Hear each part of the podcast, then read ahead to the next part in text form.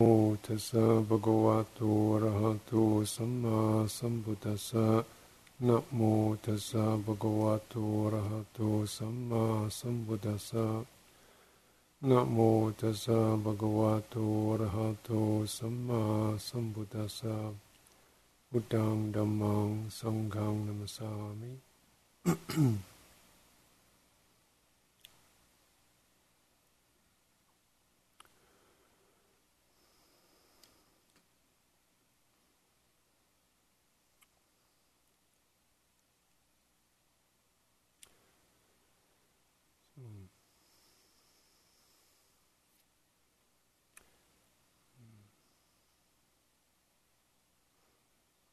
entering the sacred.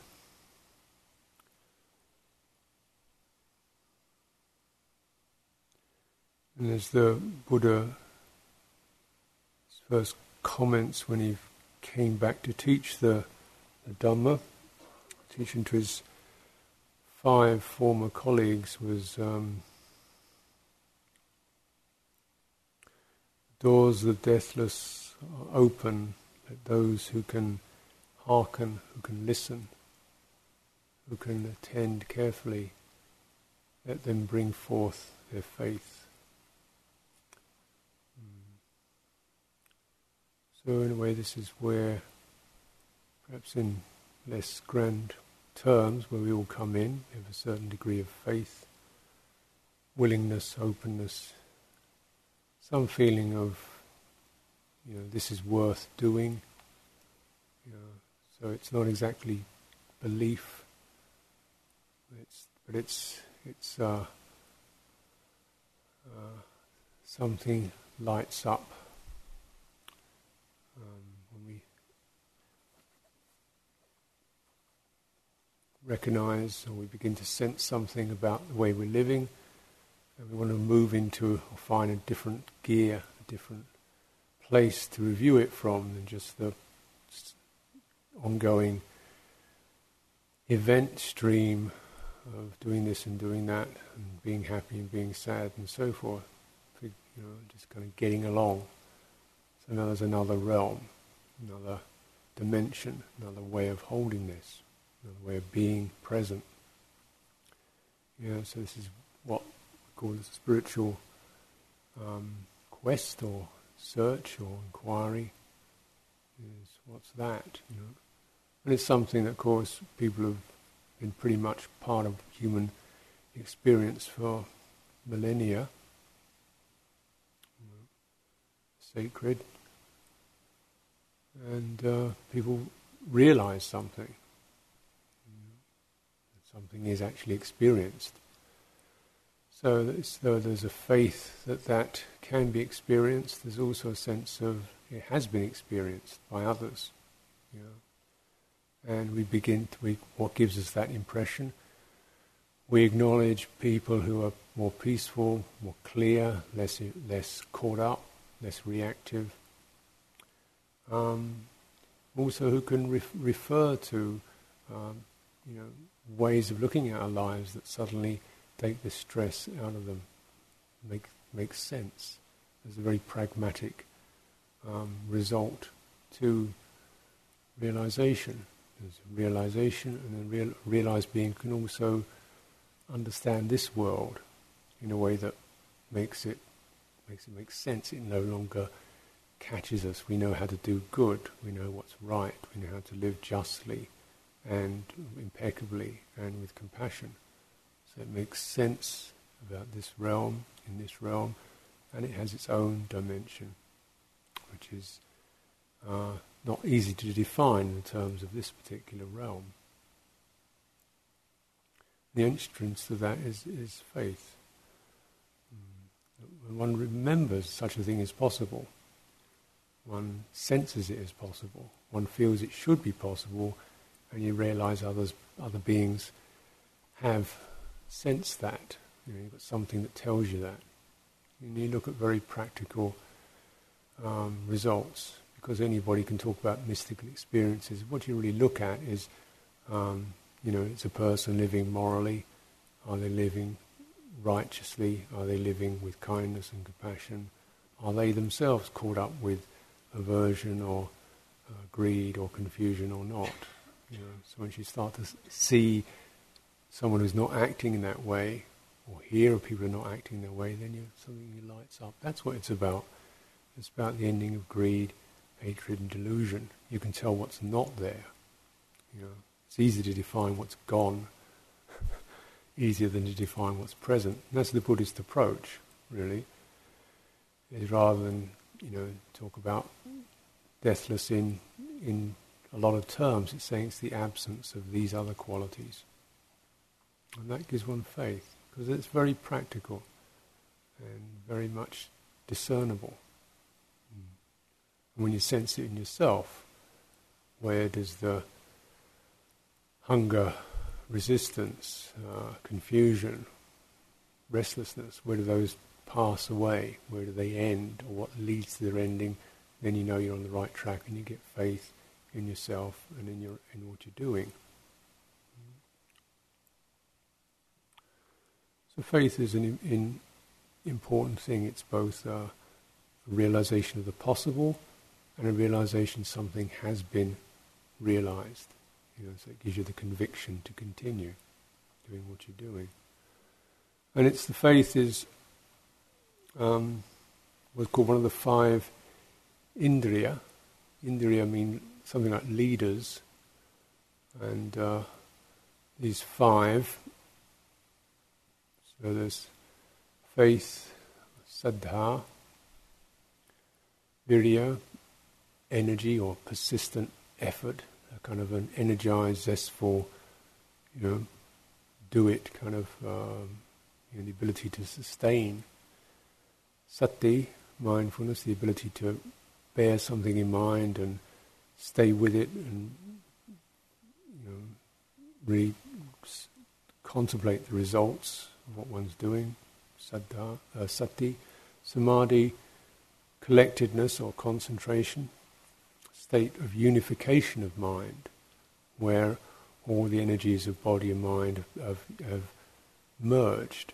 You know? There's no loose ends. There's no um, distractedness. It's it's the it's the kind of harmony and unification of all of the energies that are present in us. Body energy, energy of thought, energy of the heart. So they become unified, and there's a state of calm and and, and uh, consolidation. And panya, which means wisdom or discernment. And these are the five. And it's said that these five um, merge in the deathless. So where all this stuff blends together, this is they merge, they unite in the deathless. That's one of those kind of little um, sayings that come out of the scriptures. So where do where does all these come together, and what are they? So you, though the deathless is difficult to describe, you can say that one way of looking at it is where these five merge, come together.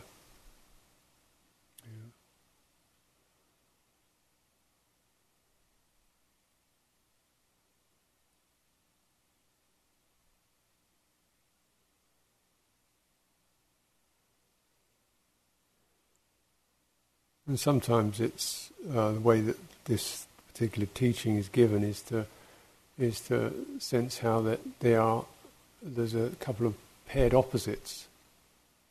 Faith is paired with discernment or panya. So where the two of those, you know, they, they where they come together. Um, so the difference with faith, although it's essential, there's a, a feeling of uh, has to be measured out with discernment. Discernment is very specific. Faith tends to be um, a kind of a, a, quality of heart, an uplift, a, a, willingness, a kind of issuing forth, a devotion, you might say. Um, and discernment is much more moment at a time specific. It's a kind of quality of mind, you might say, where you actually you can see the differences between this and that. So without uh, without discernment, faith gets becomes blind. So you get kind of blind devotion, you know, where there's no discrimination, no discernment. And so then, in this way, it becomes unbalanced, and you get uh, a kind of faith becomes something that um, people, you know, just get high on, you know, like devotional cults, devotional systems, where actually, um, you know, the, the, the main theme of it is that you just get sort of an uplift experience over, um, you know, things that arouse faith, images, um, ideas, um, and all the kind of stuff that can go along with that. So you have to balance it out with discernment. Discernment is very much um, moment at a time, practical. You know.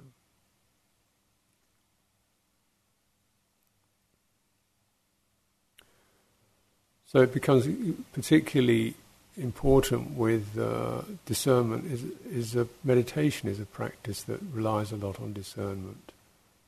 You know, it's how you bring your attention onto your body, onto how you're feeling right now, onto the what's arising. You know.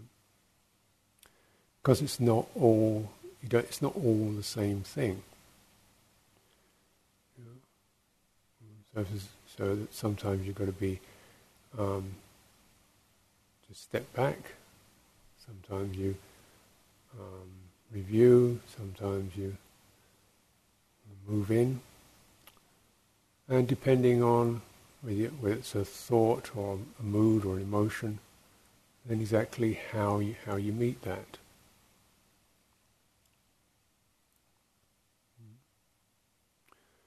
An example is a given. For example, when you get the, uh, people often find that the beginning to learn this is around things like thinking mind. So your mind is thinking a lot, and you don't want it to be thinking. You want to quieten down. How do you meet the thinking mind? As if you you're kind of, it's like trying to flick something off. You're trying to make it shut up. It's like you've got a toffee, like a kind of wrapper of a candy or something stuck on your finger, and you're trying to flick it off. It won't go away. So you brush it with the other hand, it sticks to the other hand. And the more you flap around, the more stuck it gets.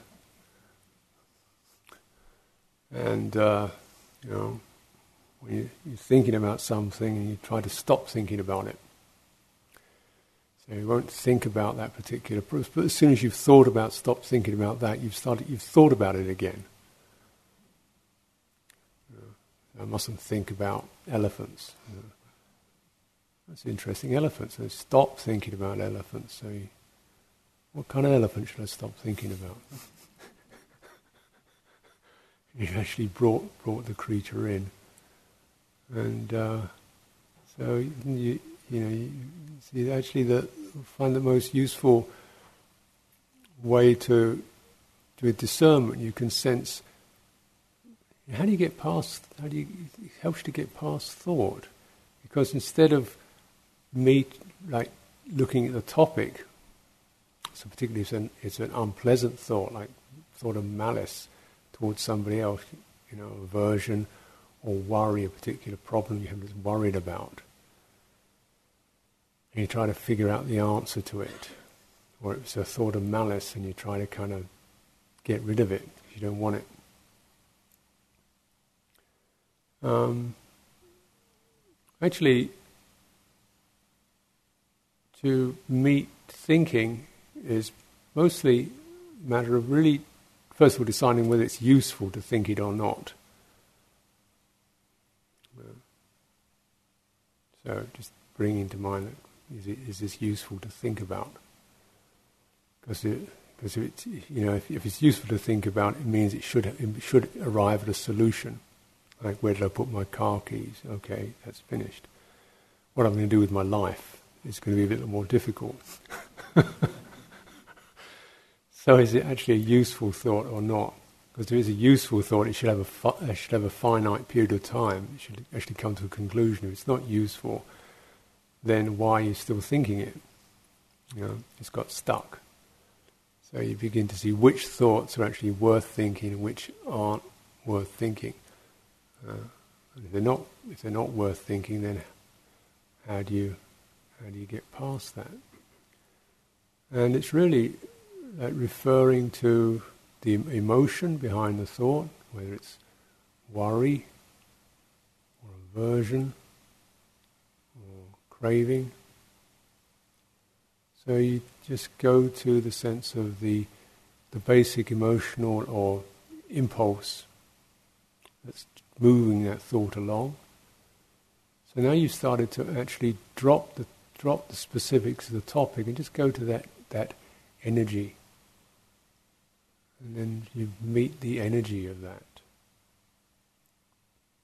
You know, you can actually contemplate the clawing of of craving, and then you you, you see it in much more um, simple way, and then the, the then or the um, re- resistance of aversion. And then it's a matter of just actually relaxing it. So you go past the topic of the thought to the energy of it, and then when you meditate, you can you learn how to steady your energy through breathing in, breathing out, to widen your focus, widen it across your body, and you can just by widening your focus and focusing on the change of energy, you can you can um, clear that particular energy pattern. Have you ever tried this? Yeah. See how most thinking just, just builds up. The charge of it, can, it tightens up. Yeah, you come up into your head. Why we do a lot of body meditation, why we do breathing meditation, is to, to be able to um, take charge of the energy resource that thinking and, em- and emotions feed upon. So if you deliberately quieten the energy down, then it does, it's not available. You know? So if you bring it, if you bring your energy back into your body, soften it, relax it, relax your palms of your hands, let your breath drop, quieten your breathing down, slow it down, refine it, you'll find that the thinking stops by itself. It can't get going. So you can use this is so you can meet it like that. That's a that's a, a discernment required for that. Sometimes you can you can consider you can meet thinking with um, what's called patikula, which means thinking in the opposite way. So, for example, when you, um, you know, if you have aversion towards uh, a person or an animal, something like a living creature, then you might um, consider that creature's instead of its its uh, its um, fearful or disgusting or unpleasant characteristics, you consider deliberately bring to mind characteristics you find that bring up a quality of kindness or compassion. Know? So, you know, generally with most mostly we get upset by people. Um, and I mean, most interesting, you get upset by people you don't hardly know, like public figures, because you only see them doing their weird thing. You know, like certain politicians, for example, who run, because you only ever see this guy doing his weird, crazy. You never see him asleep when he's probably quite pleasant, or having a bath, or you know, or feeding a dog or something like that. So you don't see him like. You only see him there pontificating, saying stupid statements, or ruining the world.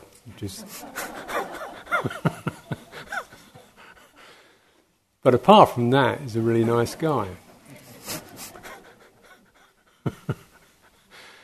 and, you know, so so we start to see, you know, you kind of actually consider people you dislike, you know, you have difficult times with. You actually only have difficult times with certain behaviours. they go through. Like you have a boss or something, and you find that you're always in this situation. This person telling you what to do, and they're demanding. That's what bosses are about, or can be about. It's not the person you dislike; it's just the behaviour. But because you only ever see that behaviour, you think the behaviour is the person. So then you need to consider what's this person like when they're sick, or when they're happy, or when they're meeting a loved one, or when they're having when they're sleeping. Oh yeah. And you can actually keep that image in mind and you change the behaviors around to behaviors that are almost certainly this person almost certainly goes through, and you can actually see the person as separate from those behaviors that irritate you. It just gives you some perspective on it. Like that. So that's where you can you can you know you can look you can meet um, particular forms of aversion just by wise reflection.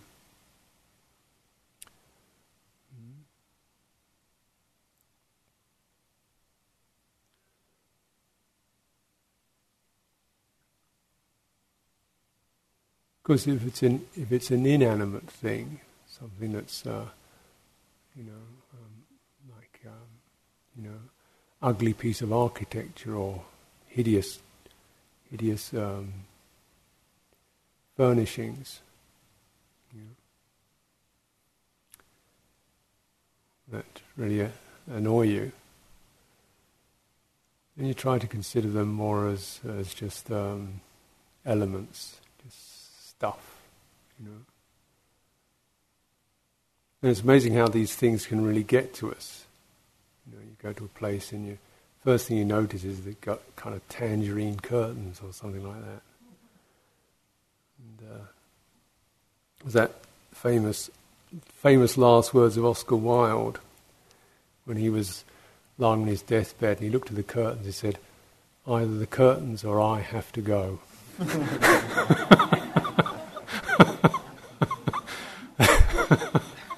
he just got checked out. Kept his wits about him. then you look at things like, uh, you know, revolting things uh, like excrement or vomit or something like that, just as pure elemental matter, you know, or colours as just colour, you know forms are just forms. Mm.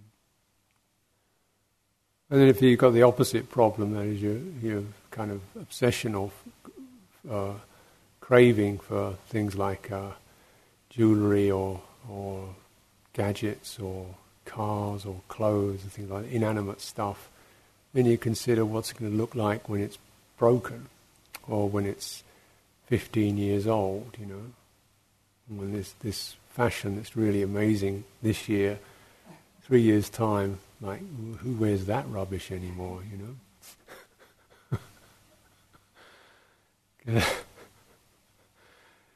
you know, it's interesting when you look at cars, particularly, you know, and the, the new, the really new ones that are amazing.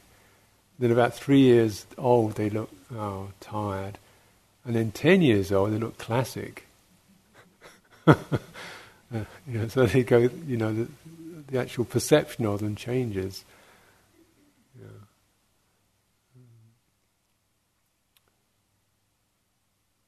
And then if it's, uh, um, you know, uh, other people you feel obsessed with, impassioned with, and you'd kind of look at the less attractive, or what it is that attracts. Could be a detail, the eyes, or the skin, or the hair could be the whole thing. Yeah. And you can see actually you, the mind just picking up one particular perception and focusing in on that. You know, you don't normally notice the kind of toenails or the, the ear holes or the nostrils or you know, gums or something like that.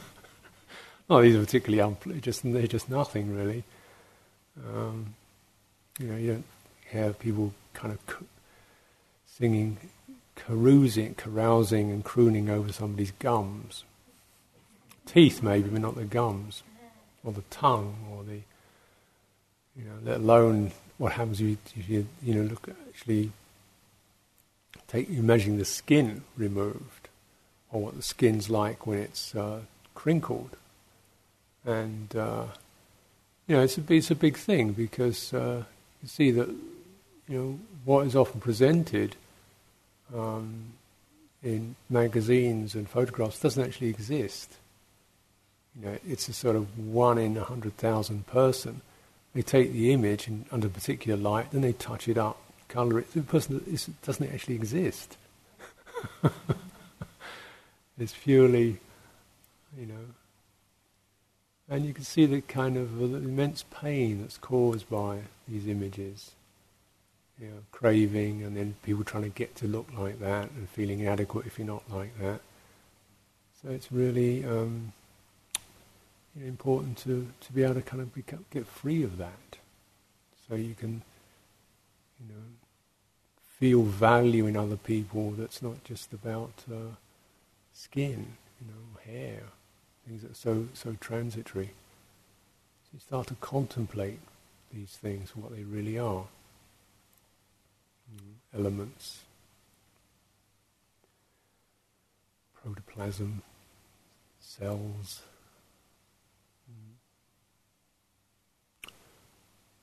And you can see the kind of um, glitter that gets put over everything what it is.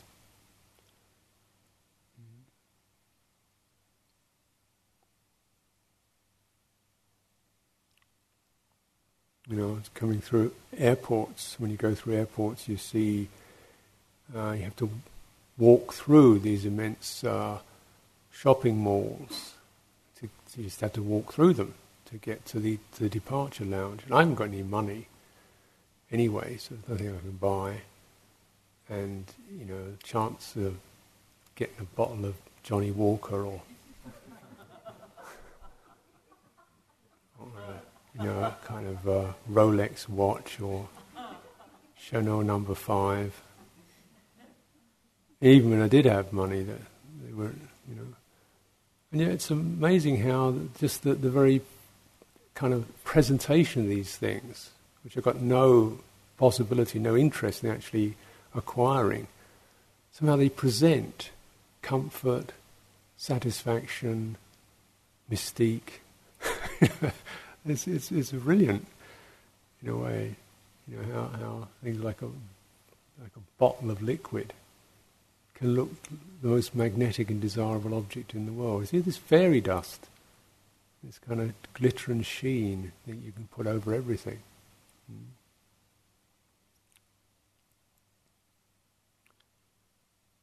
So just to see something in its elemental nature, rather than just the the immediate dazzle. That takes panya to discern and mindfulness to actually bear it in mind and effort to, to keep sustaining that. But the result is it's not the, particularly these objects that you that you're concerned because the objects themselves don't do it. They're completely harmless. It's the perceptions of the mind. It's what the mind brings up. You know, there's absolutely nothing wrong with sights, sounds, touches, odours, so forth. They're completely harmless. You know, we don't have to be on guard against them. But what the mind is evoked, what is evoked of the mind. So when we practice these things, we're not actually trying to see people as as, as loathsome, you know, or things as you know, one or another. We're just actually working with the this mystique that the mind creates around things, so that when it doesn't do that, there's a lovely sense of, of openness and clarity. You know? So when something ceases, when the dream ceases, the real presents itself. Mm. the sense of clarity, a sense of freedom. The mind feels clear. And that's what we're, we're doing with these kind of practices of discernment. Learning how to meet the glittering and the troubling and the agitating and the button pushing, the infuriating. Learning to meet, we, we actually want to meet it in order to um, discharge our fear, our aversion, our passion, our delusion. And you can see things as they are. So there's a really interesting in that the value of faith and discernment and discernment together, is the faith is the encouragement that it is possible in this realm, in this realm of human beings, this realm of forms, this realm of birth and death, this realm of feelings and sensations. It's possible. It's not. It's this realm that we can do it in. You don't have to be away from all this. Possible for human beings with ordinary, you know, with the standard set of feelings and passions and joys and sorrows. And it's possible, it's arrived at through discernment. You know, through seeing, as, the, as it's sometimes said, in the world, through seeing the world as it actually is. Learning how to meet it.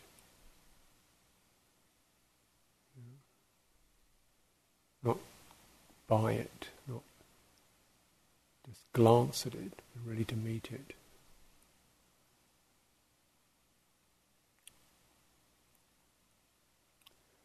That to me gives me a, a sense of great faith and uh, interest. I remain interested in my delusions, which is good because I've got quite a few. you know, how, how am I getting caught by this? You know, how am I getting worried or agitated about this? How is this? What's what button is it pushing in me? The uh,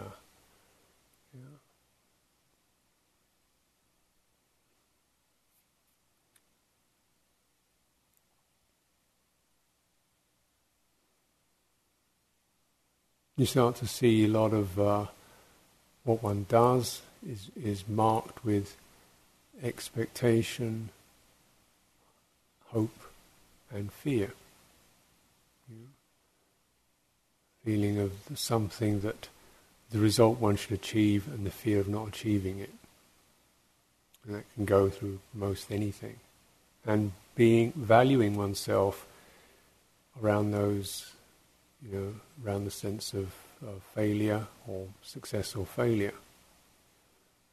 So you contemplate that. What do you expect? What do you think the pass mark is? What do you think it'd be like to be a a, a successful person. What does it mean? And you start to look at the kind of um, criteria that one's mind creates that you can never achieve.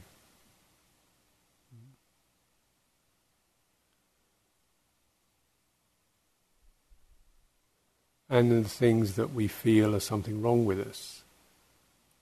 Uh, like, you know, if you have some particular foible or flaw that nobody else has. Everybody has it. everybody gets upset, everybody gets depressed, everybody gets anxious, everybody gets feel guilty, everybody has regrets, you know. It's not all they have.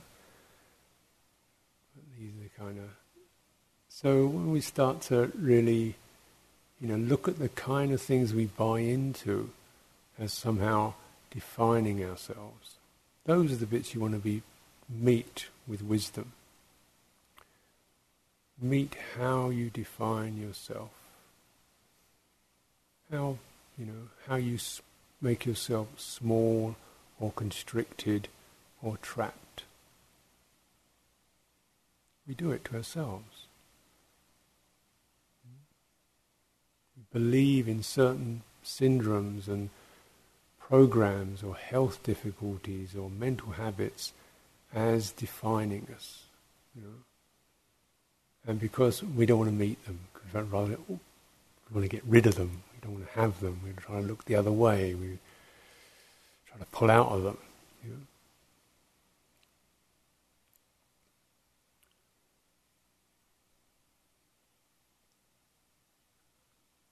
But learning to meet them requires faith, and it's just in meeting these that you will become free of them.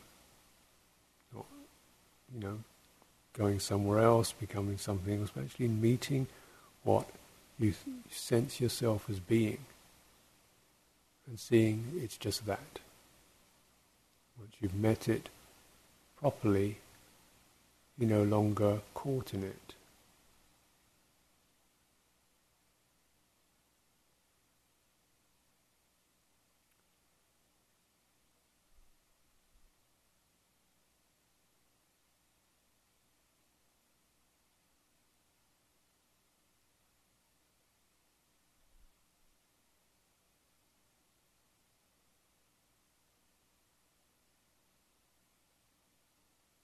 Notice the points where something says, oh, you can't, or oh, give up, or that, you know, that kind of resigned gesture in the mind, that kind of sense of you can't do this, you give up, you're not there, you can't make it, you know.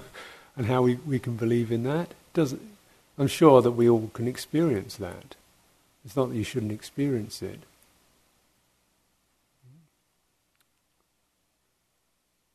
But a, you can feel the energy of it, and how that when that catches you, something in your energy just goes down.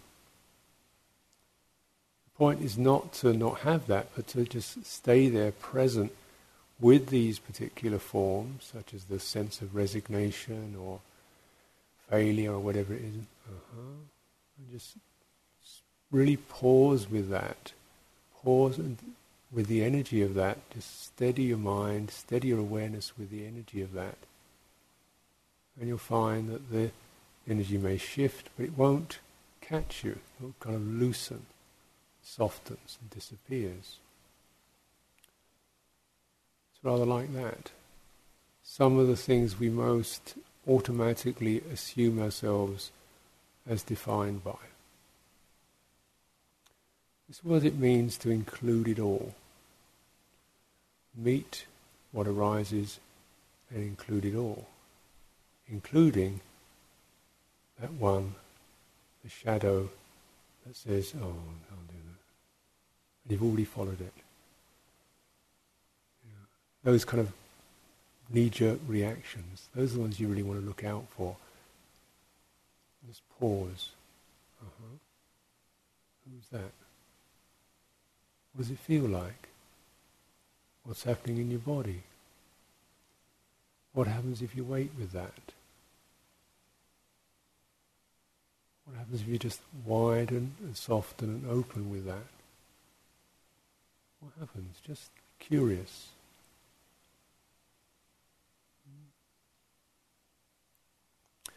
So naturally this takes discernment, it also takes a kind of persistence, thoroughness. And persistence is not just a kind of a commando style charge of, of energy, it's a thorough, thorough quality of, you know, like a sniffing round, like a terrier looking round, looking under stones, checking out this, checking out that. Keep, keep working at it.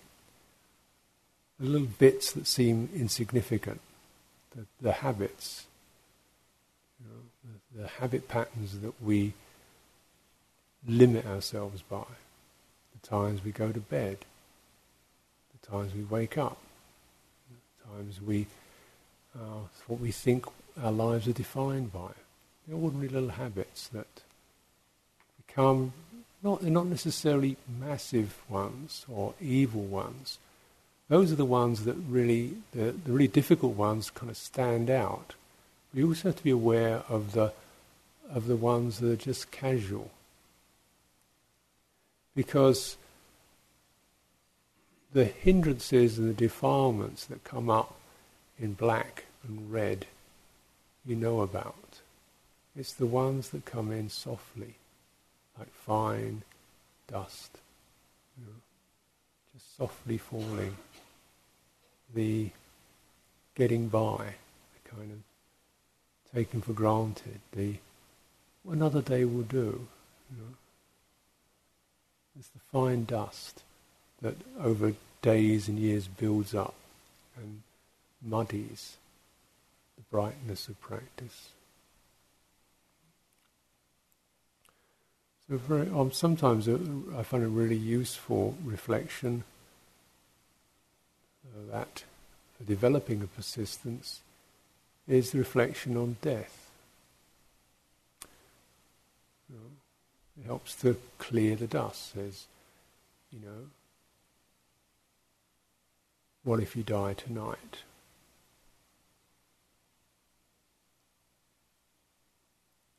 I don't particularly want to die tonight. Sometimes I do. But, but no, no, it's a, no, it's just a, a, way of of saying, you know, where was I going? Where, what was I what was I imagining my future was about? What was I hanging on to? What was I postponing? What was I? What were the things I was saying? Oh yeah, I'll get around to that. You know. what was the, the kind of luggage I was carrying along, thinking, oh, well, I'll, yeah, I'll sort that out sometime. I've got to make sure, I've got to do this, I've got to get this done. You know. So it, uh, or the grudges, the unforgiven bits. So this is useful because we can sometimes have the sense of you know, doors of deathless are open, so I'll go through them tomorrow. you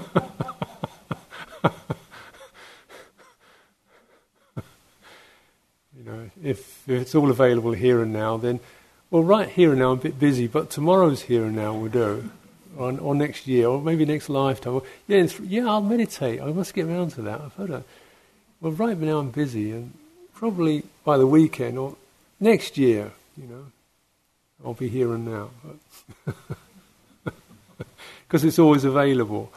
You know, that, that sense uh, of, uh, well, yes and no. But it's only available if you really, if you sharpen up. There is a, there is a, a condition to entering that, which is you've got to bring forth, bring forth the fullness.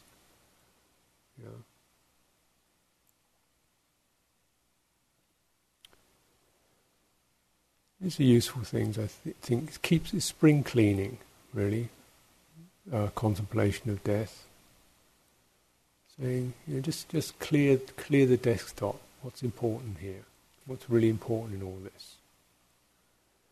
How we get lost in the details of the scripts of our lives, of the, you know, bits and pieces and it's just occasion just to step back say, what's really, in all of this, what's really important? What really matters to you? It's a good question. Take some time considering it.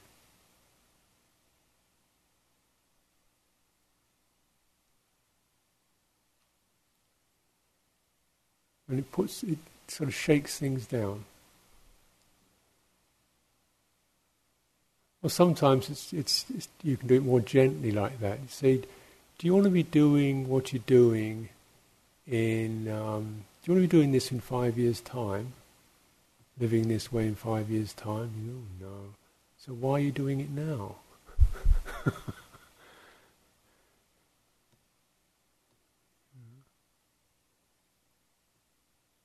why are you doing it now? If you only have a week left, why are you doing what you're doing now? What is it we don't want to face up to? We don't want to let go of. We want to postpone. Be.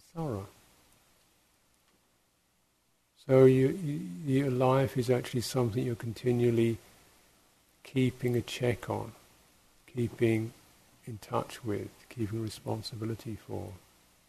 It's passing. It's passing. All we can know about it is there's, there's less of it every day. So, and it may be there's not much left. So you don't want to be just, um, you know, looking at the wallpaper or doodling.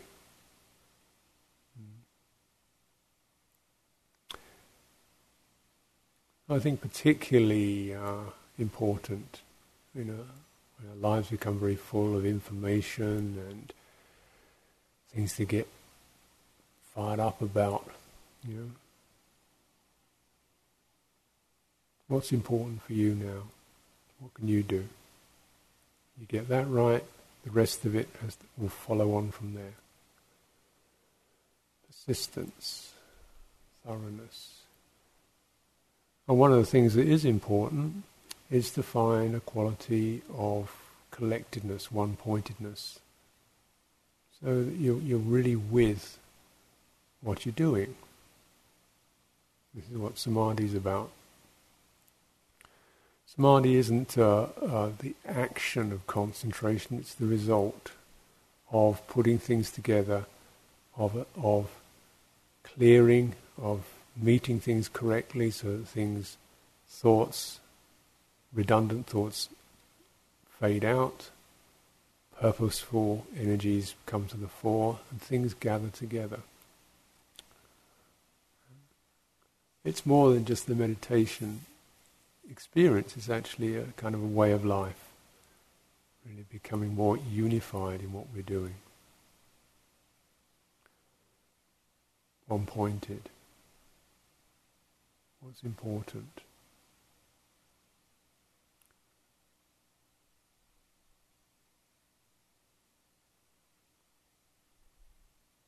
What's important in terms of how we are with others? To have been truthful, to have been direct, to have been compassionate.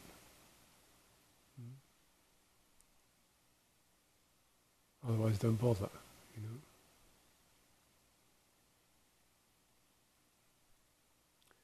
What's important in what we're doing? Is it uh, providing with our needs, or is it just getting by? You know, what's important? Well, don't you know? Don't bother with stuff that's not important.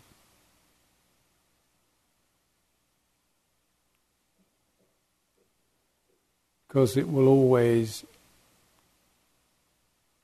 drain you. It will always eat you. And uh, for many people, this kind of thing is what happens. They're eaten by the circumstances of their lives, by their houses, by their cars, by their jobs, by their relationships, just eaten up by it. You know. And you've always got to remember that when you go,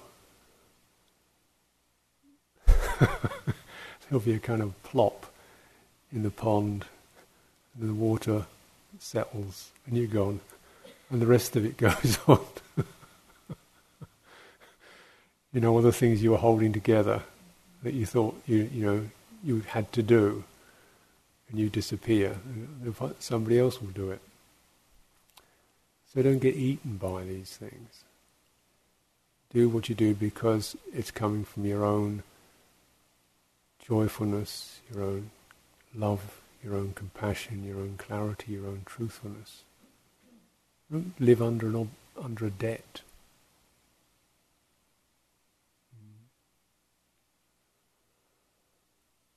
So, if you live like that, your mind actually will come into unity. This is much more than just trying to ram it into silence at the end of a day on a retreat. it's a matter of, of knowing what's important.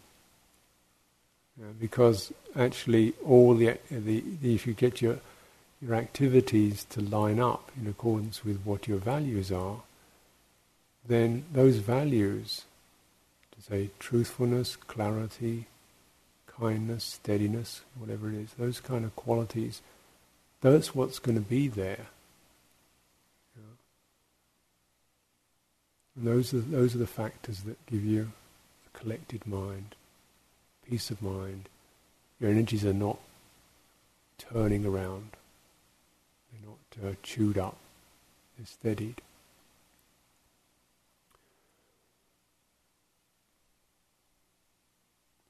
Of course, in, in the middle of all these, these five factors, we have mindfulness, which is the ability to, to bear in mind, to sustain attention, what we're doing, what's happening, what the results are. What the results of our efforts, what's the results of our restfulness, what's the results of our actions, what's the results of our inactions. Hmm? Sometimes inactions what's needed. Notice the results. So for that you need mindfulness, bear yourself in mind.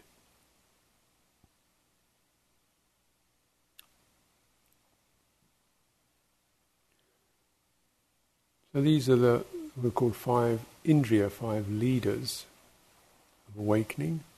They they gather round because what they do, they transform this uh, apparent external realm of sights and sounds and the future and the past and what we should and what we aren't, which is actually all acquired. It's all, you know, surface. And they transform it into, you start to see all these things emanate in the mind. That is how we're touched by sights, sounds, thoughts, ideas.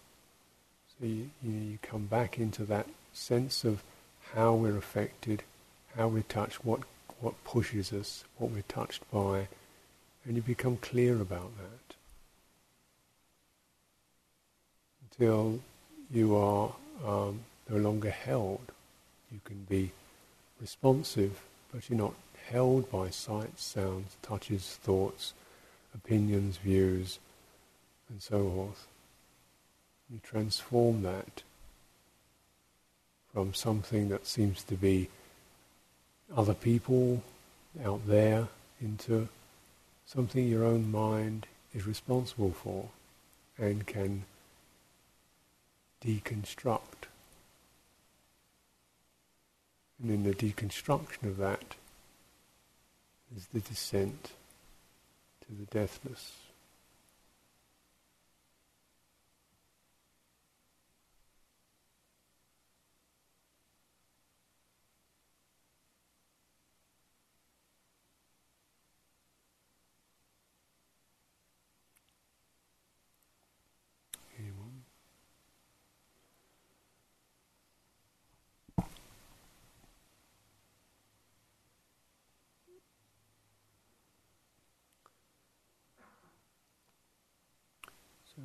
Take a